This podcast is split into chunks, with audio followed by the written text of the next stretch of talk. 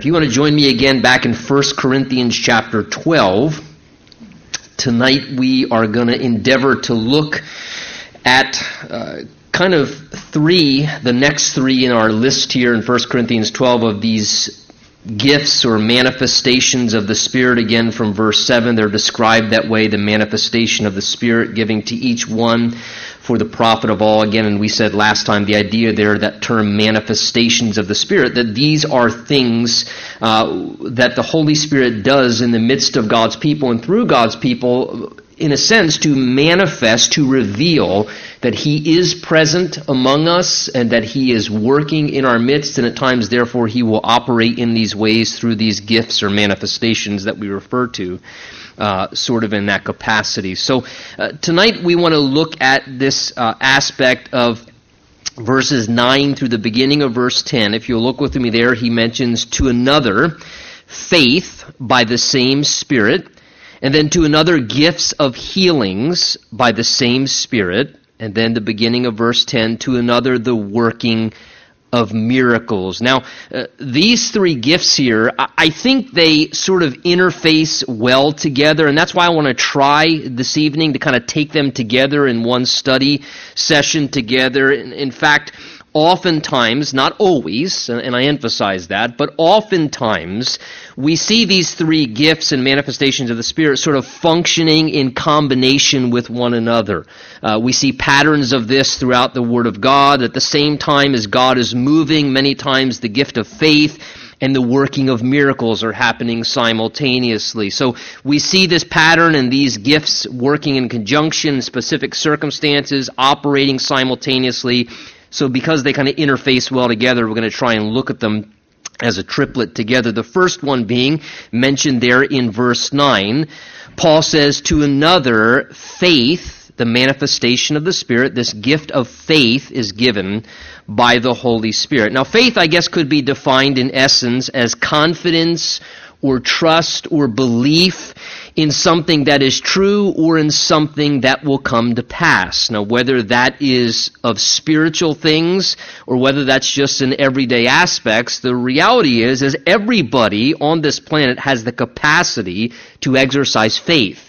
God has created us uniquely. He's created us differently. We all have different strengths and weaknesses. Uh, we don't all have the same capacities, but there is one very clear universal capacity that God has given to every human being, and that is the ability to exercise faith. Uh, in fact, it would not be fair, it would be impartial and unjust of God if He did not give that capacity to everyone, because that is the way whereby we are saved.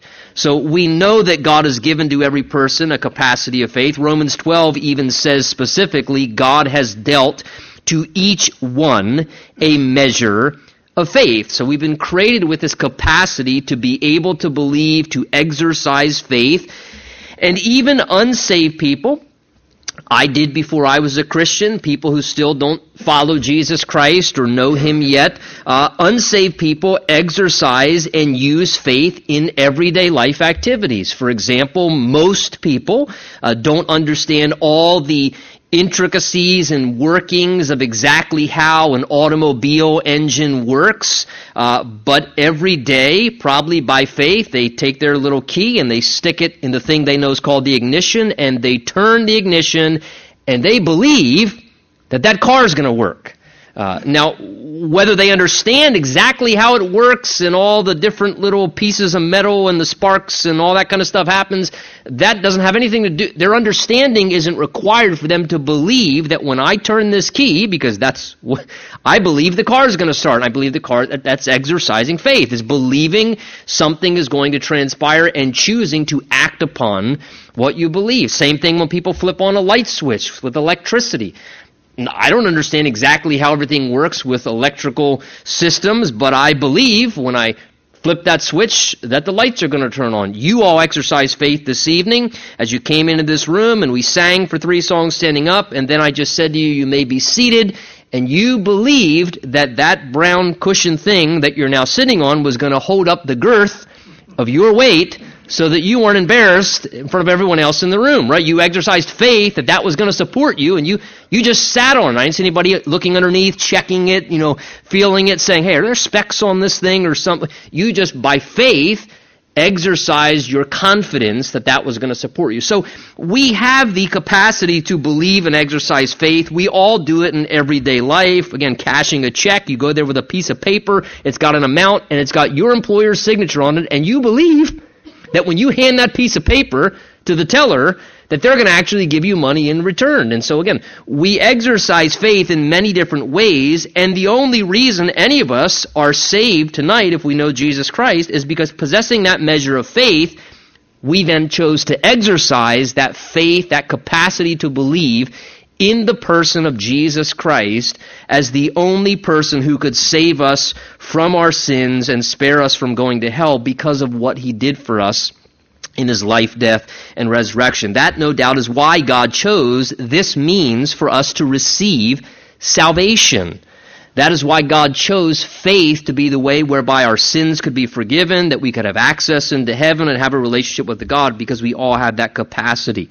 That's why the Bible tells us in Ephesians 2 that we are saved by grace through faith. It's not of ourselves, it's a gift of God. Even faith itself, it's a gift of God that He's given each one of us a measure of faith to be able to receive salvation so that it is not of works. So, in light of that, we might call what I'm describing right now saving faith.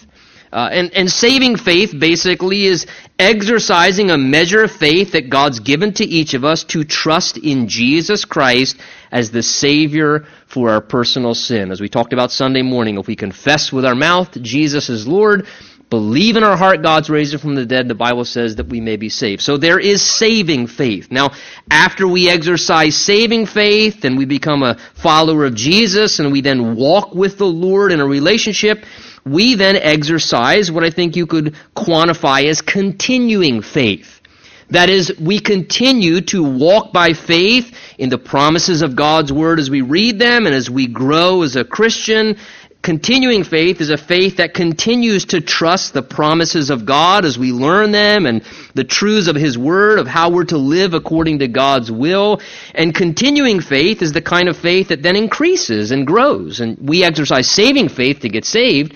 But then there's a continuing faith whereby, like the exercising of a muscle that develops and gets stronger as we exercise that muscle, continuing faith, like a muscle, it grows. And, and we should be growing and increasing in our faith. We should have a, a, a, greater capacity, in a sense, to trust the Lord in greater ways now than hopefully we did six months ago or a year ago or when we became a Christian. I hope this evening, if you're growing in the grace and knowledge of our Lord Jesus Christ and faith comes by hearing and hearing the Word of God, that you are growing and you have a continuing growing faith and a greater faith now to trust and have confidence in the Lord and His promises than you did before. So we have saving faith and continuing faith. And now here in 1 Corinthians 12, we have something uniquely different, another kind of faith that's not universal saving faith or just growing in our faith and becoming a person of great faith as a Christian, but classified here under these supernatural operations and manifestations of the Spirit, we have this reference to what we often might allude to as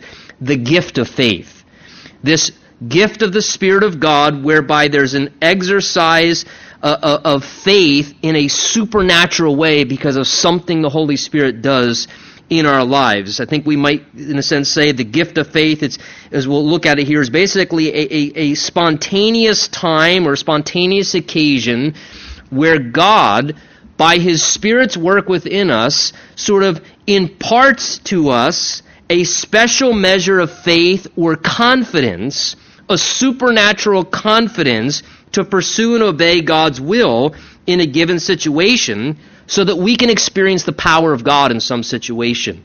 So, so this is something that happens on occasion. Again, it's not just somebody who tends to have great faith. That's, that's, that's a whole separate, that's not what's being described here. But specific times when the Spirit of God supernaturally imparts, just like He does a word of knowledge or maybe a word of wisdom, a, supernatural impartation at specific occasions whereby an unusual measure of faith is given to a child of God to believe God to do something in a given situation or circumstance. Uh, one man said it's the ability to discern God's will and pursue it with extraordinary confidence to lay hold of God's promise and remarkable results. You could say it's a spirit imparted confidence or a spirit imparted assurance that God is going to do something. And He's going to do something remarkable. He's going to do something really powerful. It's a spirit given ability to kind of see something that God wants done and then have an unwavering confidence to really trust and believe that He would do it. So, again, it, it's as if the Spirit births in your heart. Yes, you already have faith. You've trusted Jesus. Yes, you're growing in your faith. But there's a situation or a circumstance that's arisen, or maybe God wants to work or move in some powerful way. And because of that, He has to impart to me or impart to you an unusual supernatural measure of faith to believe Him to experience the power of God in that particular situation. And when a person moves responsibly in this gift of faith, they then can pursue the command of God really with no worry or reservation. There's just this unusual sense of confidence, a deep certainty of God's provision and power that He is going to perform what is necessary no matter what the circumstances. In essence, I think you could say it's not believing God can, it's believing God will. It's that kind of confidence. Not just I believe God can. It's a supernatural, you know, unusual measure of faith in the moment to believe. Not that I don't just believe God can. I believe God will, and therefore I'm going to act upon this situation because I believe confidently that not just God can, but God will that God's going to do that in this situation where we see mountains moved and miracles happen and just incredible things where God works in unusual ways on occasion in our lives and through our lives. Jesus in Matthew 17 said, If you have faith as a mustard seed, you will say to this mountain, Move from here to there, and it will move, and nothing will be impossible to you. Uh, Mark chapter 11, Jesus said, Have faith in God, for surely I say to you, whoever says to this mountain, Be removed and cast into the sea. That's a little unusual, isn't it? Be removed. Jesus says, Whoever says that and does not doubt in his heart, but believes in those things which he says will be done, he will have whatever he says. Therefore, I say to you, whatever things you ask when you pray, believe that you receive them, and you will have them. So again, we see these continuous patterns throughout the Word of God, even Jesus exhorting us that God honors faith. And because God honors faith and God works through the avenue of faith, there are times when God wants to work in an unusual way to heal, to do a miracle, to, to work in some mighty way where God gives us faith beyond the normal capacity of faith that we already have in our heart. And God knows that unless I give you an unusual, remarkable measure of faith, there, there's no way that you would trust me for that. So God, seeing that, graciously deposits this faith for us to believe with him in that unusual confidence. So we see again some instances of this. We want to look at them here in the scripture. And again, oftentimes, take note as we look at a couple of these, you'll see multiple gifts working in conjunction. So as we look at the gift of faith, many times we'll see together with it the gift of uh, miracles and, and, healings and so forth taking place at the same time. One of the times I think we see someone operating in this gift of faith uh, is in 1 Kings chapter 17, where Elijah the prophet, uh, let me read you 1 Kings 17 1. It says, Elijah the Tishbite said to King Ahab, as the Lord God of Israel lives, before whom I stand, there shall not be dew nor rain these three years, except at my word. Now, King Ahab was the, one of the most wicked pagan dangerous, ungodly rulers that had ever existed in the time of, of Israel's history. And Elijah the prophet, in essence, I mean, again, keep in mind, this would be like you know, rushing through the courtyard of the White House, thinking that nothing's going to happen to you, and without important appointment, just breaking open the doors to where the you know the president of the United States is, and just walking in and feeling that you have the right and privilege to deliver a message that you want to share. I mean, this was a very risky thing to walk right into the presence of King Ahab, who could have put him to death in an instant. And not only does he have the courage and the confidence that he is safe to walk into his presence. But on top of that, he then says to the king, As the Lord God of Israel lives, before whom I stand, I don't care who you are, I'm standing before God, the idea is here. And he says, There's not going to be dew or rain for three years, except at my word. Now, keep in mind what this guy just did. Highly educated weather forecasters can't predict the weather for a day, it seems sometimes. And Elijah walks into the presence of this king and has a measure of faith in his heart that he says, This is going to be the forecast by God's decree for the next three years. And he has a measure of faith in his heart to believe with confidence that he is so certain that he has heard from God and that God is going to do this that he proclaims it on God's behalf and has the corresponding faith to stand there confidently without threat of his life and to believe that God was going to do this. And of course, we know historically that's exactly what God did. Now, Elijah, in just the next chapter, in chapter 18, as one man, we know the story, singularly does what? He challenges, remember, the 450 prophets of Baal. And he says, Look, here's how we're going to do this. You say that your gods are real. I'm telling you, I serve the one true and living God. Let's both build altars. And he says, Here's what we'll do. Whoever's God answers by fire, that's the real God.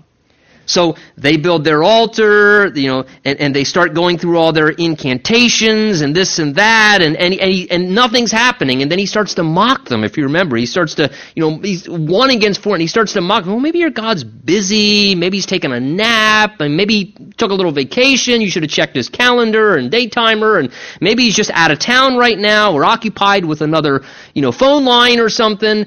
And, and he says, let me build my altar. Then he builds his altar, and then he starts doing unusual things. Remember? It says he douses his altar with water. Well, usually water and fire don't go real well together. So he's doing everything in, to make it impossible, other than an absolute miracle happens. And then he cries out to God in such confidence that he believes that God is going to rain down fire from heaven on his soaking wet sacrifice and consume the altar, and he's going to show up and manifest his power in the midst of all those people. And, and I'll tell you this I think it took a pretty supernatural measure of faith to be that confident in front of all those prophets in public to say, I'm praying for this, and God's going to do it. And he's not just going to do it, he's going to do it right now right now in this instant. That, that's, a, that's a supernatural measure of faith going on in someone's heart. I think you see this gift of faith in operation in Daniel 3 with Shadrach, Meshach, and Abednego, where there they are facing a, a threat of their life. They're told they're going to be tossed into the fiery furnace because they won't bow down uh, to the pagan king's decrees and worship other gods. And they take a bold stand for God at the threat of their own life and trust that God will come through and deliver them and work on their behalf no matter how He does it. Now, they don't know how God's going to work, but they have an incredible measure of faith that they're willing at the risk of their own life. And listen, I don't care who you are. I don't look at Shadrach, Meshach, and Abednego go, hey, those are just guys that had some, you know, they had some real courage.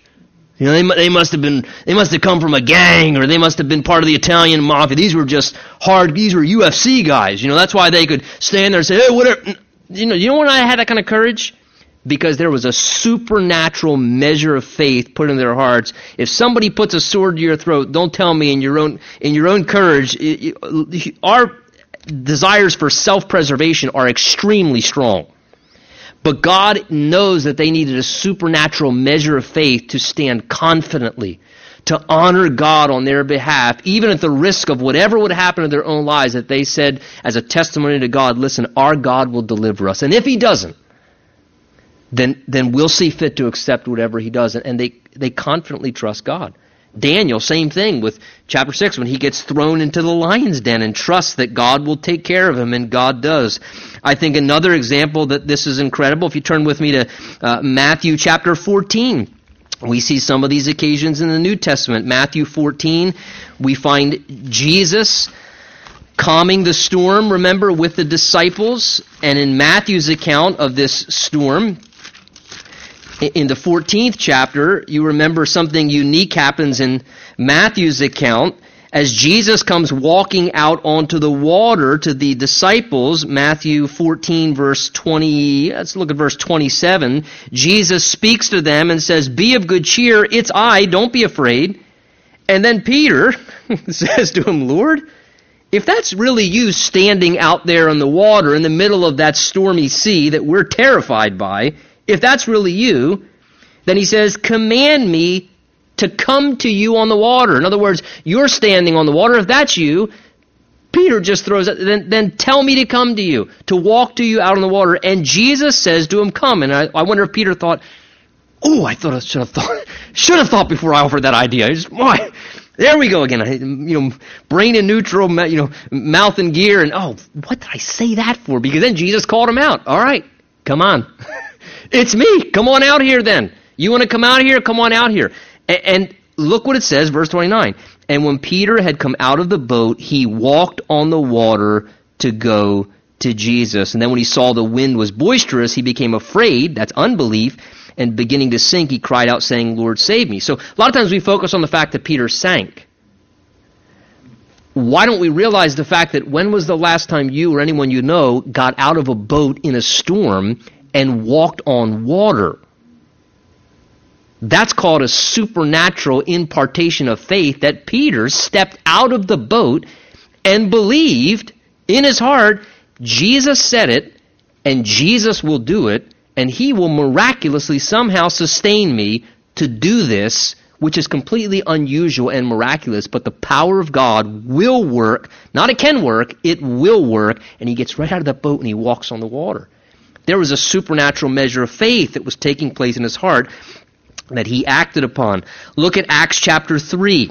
Here's an example in the early church where I think this gift of faith was at work. We see it numerous times. We'll just point out one because we need to kind of keep moving along here. Acts chapter 3 is the time when Peter and John are on their way up to the temple at the hour of prayer around 3 p.m. And it says that there was a certain man there who was lame. He was crippled from his mother's womb. And they used to carry him there every day and lay him at the gate of the temple. And he used to ask alms from those who came in, hoping that they would be compassionate as they were on the way into the house of God.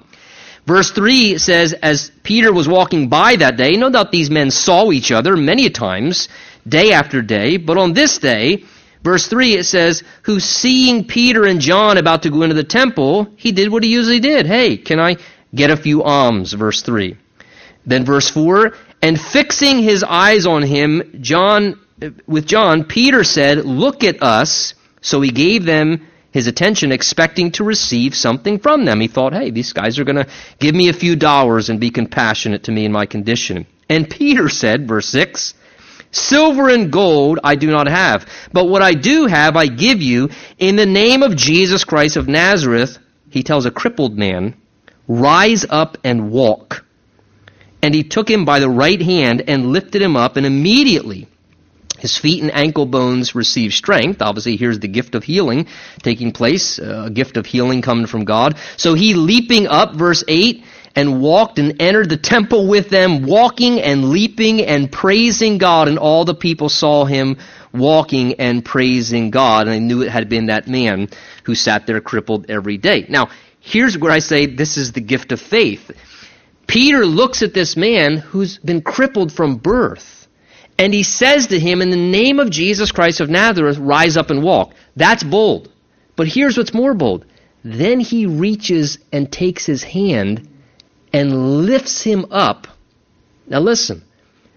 Do you know how embarrassing and discompassionate that would be if you reached down and took a lame man and tried to lift him up publicly because you thought God was going to heal him and you lifted him up and then you know, dropped him back down. I mean, that would be utterly cruel, wouldn't it? It'd be degrading and humiliating and embarrassing. But Peter had the gift of faith working in his heart and of course, the gifts of healings was, was in combination working with this.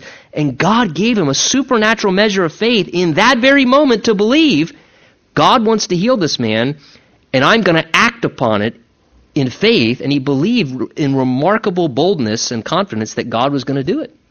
And he trusted. I mean, that, that takes faith to act in that way and to believe that God is going to, you know, honor your faith and he's going to, in conjunction, bring his power and his provision. We see Paul doing the same thing in Acts chapter 14 where he commands a man in Lystra, same thing to get up who had been crippled. Again, the person operating in this gift has a deep inner conviction that God is wanting to work powerfully and there's just uh, the sense within a stirring that God wants to work, and they believe absolutely that He will do such regardless of circumstances. Again, this isn't just having a vast reservoir of faith and always having great faith in situations.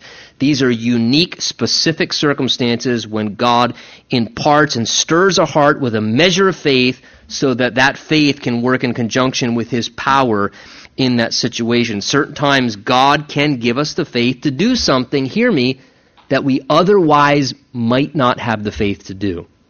So there may be times in your life as a Christian when God wants to work in this way through your life by His Spirit's ministry where you might not otherwise have the faith to do that or to do something. But God will give you the faith in that very hour or circumstance or situation to believe Him to do something and to trust that He will come to pass. And if He does, let me encourage you, move in that faith and let the power of God work as God stirred your heart to believe that it would. Now, in conjunction with that, if God has not given you the faith, don't be presumptuous in the flesh. And we have to be careful. Again, this is not something you can just tap into at will when you want. This is something when the Spirit of God moves in your heart in that way. If God wants you to take a bold step of faith in doing something, He will give you the corresponding faith you need in that situation and in that very hour. But if you don't sense that you have that faith from God to move in some area spiritually, I caution you, don't try and work it up don't try and create it. And, and, again, this is not about stirring up faith within and getting all worked up through, you know, an emotional frenzy that somehow we can, we can work up the faith to, to believe that God's going to do something. So that's what we got to do. We got to, we got to work up our faith because if we work up our faith somehow that, you know, that's not what this is describing here.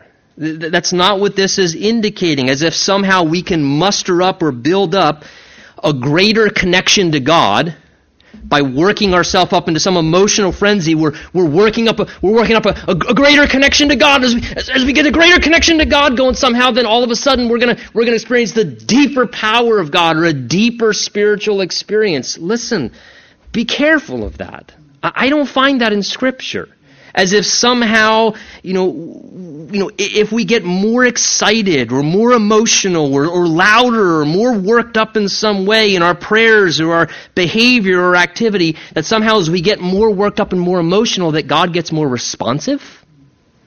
Listen, that, that almost sounds like we're channeling something. It's not a pep rally. And, and, and God doesn't require that we get all worked up as, as if somehow as we get more worked up, we get into a deeper connection. And I would just say, be careful of that. I think it is a common thing, and I see it in the church and among Christians at times, where people perceive that hyper emotionalism is an indication that the Spirit's moving. And, and we see this, where, where people, they just connect, they think that hyper emotionalism is the indication that the Spirit's really moving. And, and I don't see that in the Bible. God will always work powerfully, but God also works orderly. The Bible says the fruit of the Spirit is self control, not losing control, not getting out of control. God manifests his spirit in the picture of a dove, harmonious, beautiful. You know, J- Jesus, you know, was, was gentle. He was meek. I don't see Jesus getting all worked up in a frenzy. I see Jesus just moving in the authority of the Lord. It, it, so just, again, this isn't working up faith. This is a measure of faith that God gives in a given moment. Well, come back with me to 1 Corinthians 12, and let's look at this other gift or manifestation of the Spirit he begins to describe these last two. 1 Corinthians 12 in the second half of verse 9. He mentions to another by faith the same Spirit, and then verse 9 he goes on to say to another gifts of healings by the same Spirit. Again, gifts of healings. Now, I believe, and I'll be very certain to say, that God has the capacity to heal whoever whenever and however he wants. It is unmistakable in the Word of God that God reveals himself as Jehovah Rapha, the Lord who heals us. Psalm 103, the Lord who heals our diseases. God reveals himself all throughout the Bible as a God who heals sickness and disease. One of the main aspects of Jesus' public ministry as God in the flesh is that Jesus went around healing all manner of sickness and disease. So our God is a God who heals, and I don't think God has limited, therefore, when and how He might perform that for such people. I, I don't see why God would choose to have healed and done miracles in one generation or, or one time period historically, and that now he would therefore limit himself or restrict himself in one age in a way that he once worked in a prior age in power and miraculous ways. So I believe God wants to still heal. I believe he desires to still heal and that he has the power to still heal today, even as he did in the days of the Old Testament and in the days of Jesus and as he does today in the present church. However, I do accept and understand too that God does not heal everybody. And God does not heal on earth every person right now. And why God heals some people on earth and why God does not heal other people, I have one answer to that. I don't know. I don't know. I have seen people prayed for. I have prayed for people together with other people and seen people healed. And there are lots of other people that I've seen prayed for continuously, or I've prayed for together with other people, and they weren't healed, or they died. And I don't understand how God in His sovereignty works through those things. Look, however, at this manifestation of the Spirit. Let's just try and understand it a little bit. He says to another, gifts of healings by the same Spirit. I want you to notice, if you would, with me, the plural there, and it is plural when you look at the original terms. It's not gift of healing, the implied thing there. I'm not trying to say that the Bible says that there is a gift of being a healer. He says there are gifts, plural, of healings that are given by the Spirit. I do not believe that the Bible teaches, and again, you're free to disagree, that God gives the gift of being a healer to people. As if somehow someone possesses the power to personally heal people at will whenever they want and whomever they want, and that they possess that as if sort of they could line people up if they wanted to and go down the line healing people at whim and sort of wielding, if you would, sort of their you know unique power from God that they possess as a steward to just have a gift to heal whoever they want, whenever they want. Does God use certain people more regularly, maybe in this area of ministry? Yes, I, I don't diminish that. That there are some people that just seem to have an anointing from the Lord, that God works by His Spirit at times through their life. Paul and Peter, we, we do see that.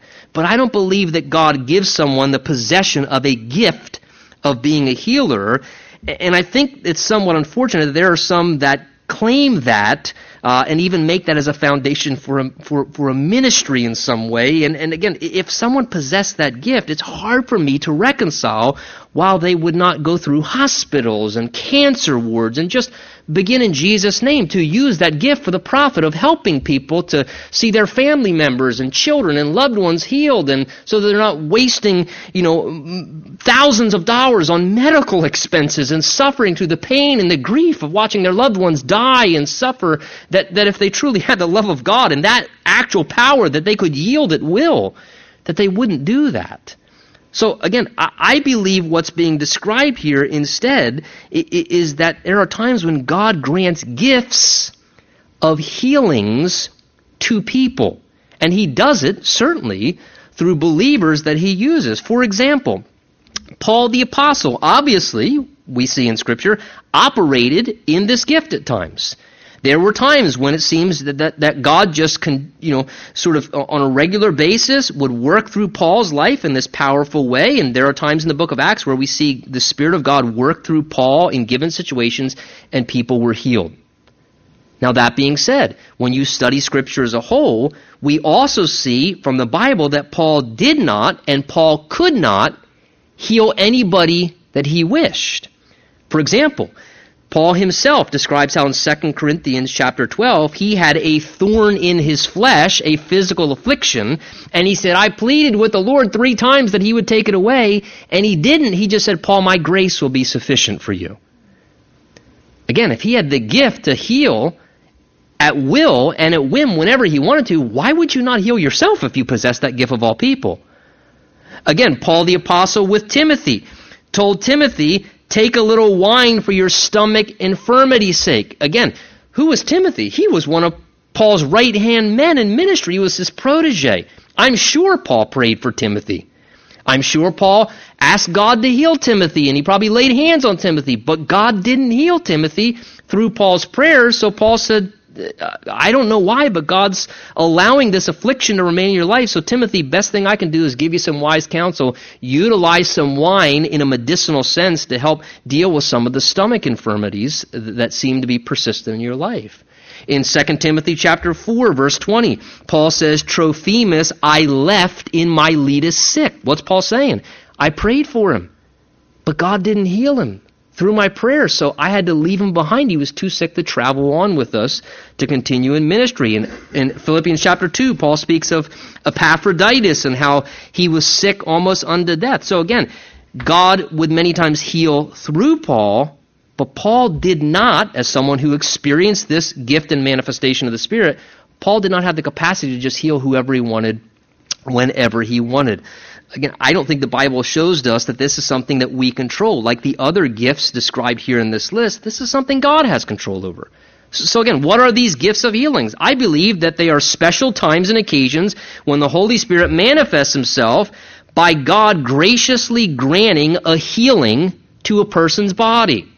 Where on occasion, God, by his choosing at his times, grants a gift of a physical healing to someone in need, and he dispatches those gifts as one of the many good and perfect gifts that he at times gives from above. Healings in the sense of gifts that kindly distributed by God. Again, they're unplanned, they're unpredictable, they're unexplainable. If you want to define this, I think it could be defined in this way a momentary supernatural prompting to confidently pray for or perhaps touch a person with a disease, a sickness or deformity or handicap, and the Lord responsively heals or removes that affliction from them. Again, not a possession of a powerful gift per se, it doesn't seem, but the dispersing of periodic gifts of healings on occasion that God will bestow upon people on this earth at times as he sees fit to. And I believe most often this comes clearly through things like believing prayer. Maybe you feel moved in your heart, you feel prompted in your heart, like we see Peter and Paul and those in the book of Acts. You just feel prompted in your heart to pray for someone because you feel a measure of faith in your heart that God wants to heal. And maybe you, hey, can I pray for you? Can, can I just ask that God, and, and, and God may prompt a person to pray for someone, and then through that prayer, or prompt a few people to pray for someone, and through that prayer, healing comes. God gives a gift of healing if he sees fit on occasion. Another way this transpires, we see scripturally, is like what James chapter 5 says, is any among you sick? Let him call for the elders of the church, that they might anoint him with oil and pray over him, laying hands upon the sick person, and the prayer offered in faith, God says, will make the sick whole. So sometimes the person who themselves is sick or afflicted senses in their heart, I want to be open to God's healing. I think maybe God might want to heal me. So they request the elders, the spiritual leaders of the church. God lays out this way where sometimes He will heal by that capacity, and, and they ask the elders of the church, hey, would you anoint me with oil? Would you lay hands on me, pray on me? And sometimes those are occasions when these gifts of God's healings are given and dispatched in a gracious way where God may move through the believing prayer of one of his saints. Thirdly, let's look at the first part of verse 10 Paul also mentions here, verse 10, to another, 1 Corinthians 12:10, to another the working of miracles. And again, I would hope it goes without saying, since I said what I did regarding healing, I don't believe this is talking about the gift of being a miracle worker, but I believe more rather the working of miracles at times. And let me just say as a side note, which I think is important with this, I do believe, because I see what the Bible says in relation to some of these things, that demonic spiritual beings can do miracles. That signs and wonders that we may see are not always necessarily from God Himself. Again, you might want to jot in your notes 2 Thessalonians 2, verse 9 and 10, where we read this The coming of the lawless one, referring to the Antichrist, the coming of the lawless one is according, listen, to the working of Satan with all power, signs, and lying wonders, with all unrighteous deception among those who perish because they did not receive the love of the truth that they might be saved. So the Bible says that there can be times when the working of Satan, a powerful supernatural being, can accomplish signs and wonders. And that's why we have to be cautious, and this is why we need the discerning of the spirits as well. Because the Bible says, test the spirits. Uh, you know, not all things necessarily are from God. And certainly people have a capacity, they want to chase signs and wonders. And we need to realize that there could be signs and wonders, and maybe even at times healings that could take place that necessarily aren't coming from God Himself, but another supernatural source. So uh, let's define a miracle of God, having this in mind as we kind of briefly talk about this operation of the Spirit. I have this jotted down here as a, a definition of a miracle, uh, a miracle from God. A miracle is a supernatural intrusion into the natural world and its natural laws, explainable only by divine intervention. An act of God that's contrary to the ordinary working and laws of nature, and an act that only he could accomplish by overruling nature that could not otherwise occur through any circumstances. So again, here you have this momentary supernatural empowerment or enablement from the Spirit of God that's supplied to a child of God to perform, let's say, a miracle in the way of, let's say, casting out a demon or in some way the exercise of God's power over the natural elements of creation in some form, like the previous manifestations. Again, the Spirit controls these things. They happen severally as He wills, through whom He wills, and how He wills. And as far as biblical examples, I'll, I'll, mention a few here in brief as we need to wrap up our time, but I don't think you need a lot of clarification as a logical thinking person when you read through the Bible and you read what's clearly spelled out there as a miracle in the scriptures. I think when you see miracles in the scriptures, it's pretty obvious you're looking at a miracle there. I don't think it takes a lot of definition. Again, with Moses, we see the working of miracles, the bringing of the plagues, or the parting of the Red Sea, uh, or uh, you know, the striking the rock and water coming forth. These are things that superseded created order, where God worked outside of the created realm and in some way overruled uh, the laws of nature. Joshua chapter 10, you see the working of miracles. remember, Joshua prayed during a battle, and remember what happened? God made the sun stand still. That's the working of miracles through the prayer of a man who had, again, I think, a measure of faith. That's a pretty strong. God, can you make the sun stand still? Sorry if it bothers everyone else or they get burnt laying on the beach for another hour or so, but I got a battle to finish here and this is your battle. I mean, that, that's a miracle of God, a, a, a superseding of creation.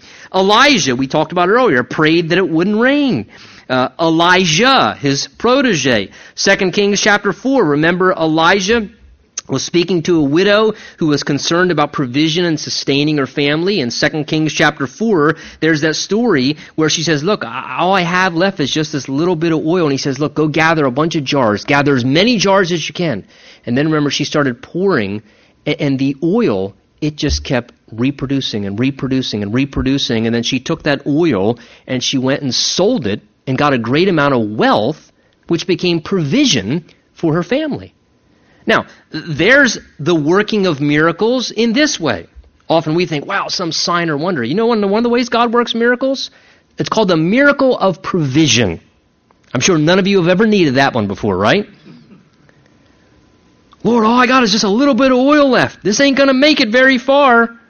Well, God made a little bit of oil go a real long way for a single widowed lady who had no other source of income. And the Bible I read says God changes not.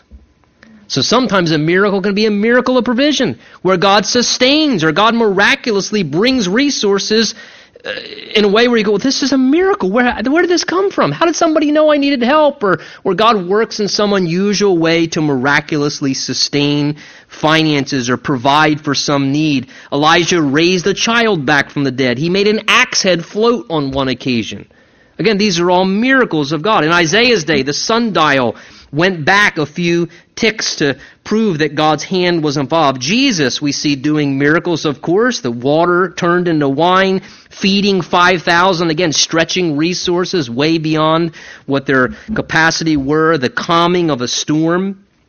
Uh, the casting out of a demon is a part of this manifestation, I believe, of the, the, the working of the manifestation of the works of miracles. Listen to what happened in Mark 9. Let me read you verse 38 and 39. It says, John answered to Jesus, saying, Teacher, we saw someone who does not follow us casting out demons in your name.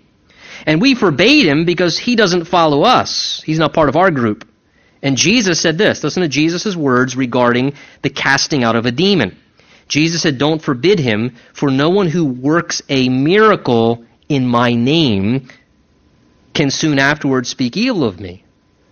So, another way the working of miracles may happen at times is when God works miraculously to drive a demonic spirit out of a person who may be possessed in a satanic way. That is a part of the working of miracles. Again, we see Peter operating in the gift of miracles. Let's just look at one example in the book of Acts before we close. Turn to Acts 19. We'll close out our time here. We'll just read an occasion where, again, Peter, at times, God did miracles through his life and ministry to confirm the Word of God. And Paul the Apostle, on occasion, God at times would do unusual miracles through him. Acts 19 is just one of those occasions. Look at what it says. Acts 19, verse 11.